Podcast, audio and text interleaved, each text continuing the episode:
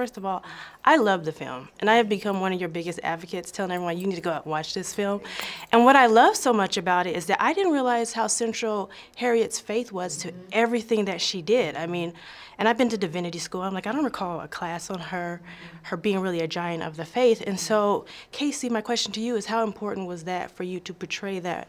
Part of her life ad adequately and then how did that i know you're a woman of faith how did that impact your faith playing her yeah well when i did the research i did uh, tons of research and and in the process of doing the research it became perfectly clear that you would absolutely be omitting something from her story if you didn't include it. It was so much a part of her story that I felt that it must be included. And um, even though it's somewhat intimidating to deal with portraying issues of faith that are that strong, mm-hmm. you know, that somebody's having visions from God, um, I felt that um, it was kind of a cop out not to. I had to take her point of view. She really believed it. And, um, and you know, I, I took her point of view and, and, and tried to look through her eyes. Well, for me, I guess uh, it was a bit of a gift, really, because in this business, sometimes you be you, you, can be a little bit embarrassed about sharing your faith and, and, and speaking about it. And what this allowed for me to do was to explore it, um, to look deeper into what I believed in, to sort of, I guess, be more active in it. Um, in order to to play her, in order to get on set every day, I needed to wake up and I needed to pray every morning, and I needed to ask for the space to be safe for her to come in. I needed to make sure that we were all safe. I needed to ask for those things because I felt like it prepared me to tell the story. Um, what that meant that uh, what that meant for me is that I had an active relationship with God every morning, every day, um, and so now that's continued because in the talking about her, we get to talk about her faith, and it means I get to talk about mine. So what that's done is just open up um, the doors for me to explore what that is and what my relationship is to it. Yeah, it's kind of awesome.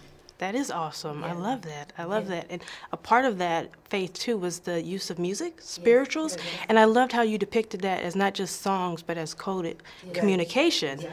You know, just speaking until I'm going to be here, don't go there, mm-hmm. and all of that. I I don't recall seeing that in any kind of film that way. So why did you decide to do that? And I know you would use, you said it was Harriet's voice, not your own. How were you able to sort of call upon her voice? Well, that this is also part of the Harriet Tubman story. Mm -hmm. These are the songs she actually sang. Mm -hmm. And this, this was her call to the enslaved people, okay, I'm here, are you coming? You know? And so um, you can't do the story without it. Yeah. And I guess we, Kasi and I, would speak about where we wanted to place the voice. I knew that I didn't want it to sound like me, my voice. I, knew that we, we had to find something that fit who she was, that fit the gravitas of her, that fit the the uh, the need for the moment. I, I wanted to take out all performance in it because it wanted to feel like pure communication. A real, I am telling you something, but I cannot say it, so I'm going to sing it, as opposed to I'm singing a story to mm-hmm. you, which is a wonderful thing. But there's something more urgent about having to communicate something to someone mm-hmm. and tell someone something. Mm-hmm. And so we would explore what that was, and uh, I guess we kind of settled on something that felt deep, um, was more alto than soprano, mm-hmm. and more urgent and pure mm-hmm. than you would normally hear. Yeah. Awesome. Thank you so much. Good luck with everything and God bless. You, so you got lucky, Harriet. I made it this far on my own. So don't you tell me what I can't do. So I know you play William Still in here. He was a very important person on the Underground Railroad, civil rights advocate, writer, and all of that. But I don't think he's really that well known to people. So as you, you know, were pre preparing for this role, what is something that you wanted to really come across to viewers that they may not have known? Um, well, I, I knew about it. Having grown up in Philadelphia, I knew about his work with the Underground Railroad. What I didn't know, and what viewers still may not know after this movie, was all the chapters before his work with the Underground Railroad started. So I hope that people are intrigued by him and, and go and read up on him on their own. Um, but yeah, that, I mean, that was a sophisticated network of there were there were a whole lot of people that were risking their lives and everything they had um, to see to it that if people wanted to, if if if you wanted, if you had the courage and you had the will, that you could you could make it uh, to freedom. It was an impossible choice that slavery put black people under. It was impossible decisions.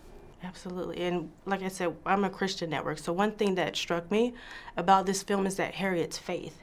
And so I know at one point in the film, you know, Still writes possible brain damage. But as she continued to be successful, do you think that that kind of impacted his sort of belief in, in all of that? Oh, for sure. I mean, I how could it not? You know, he was, she was an extraordinary woman, extraordinary American, and so yeah, I think that she, she changed the lives of everybody that she met. not just the 700 people she helped directly, um, but I think seeing her do the impossible, the seemingly impossible again and again, how could it not affect him and change his life? And that and that thing that, you know, you're talking about her connection, her connection with God, with higher power.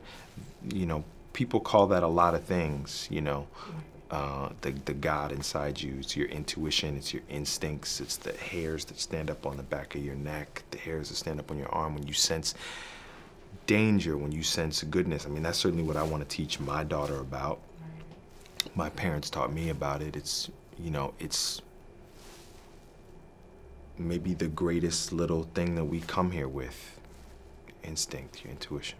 Right, absolutely. Now, this isn't your first time playing a historical figure. Mm. You originated the role of Aaron Burr in Hamilton.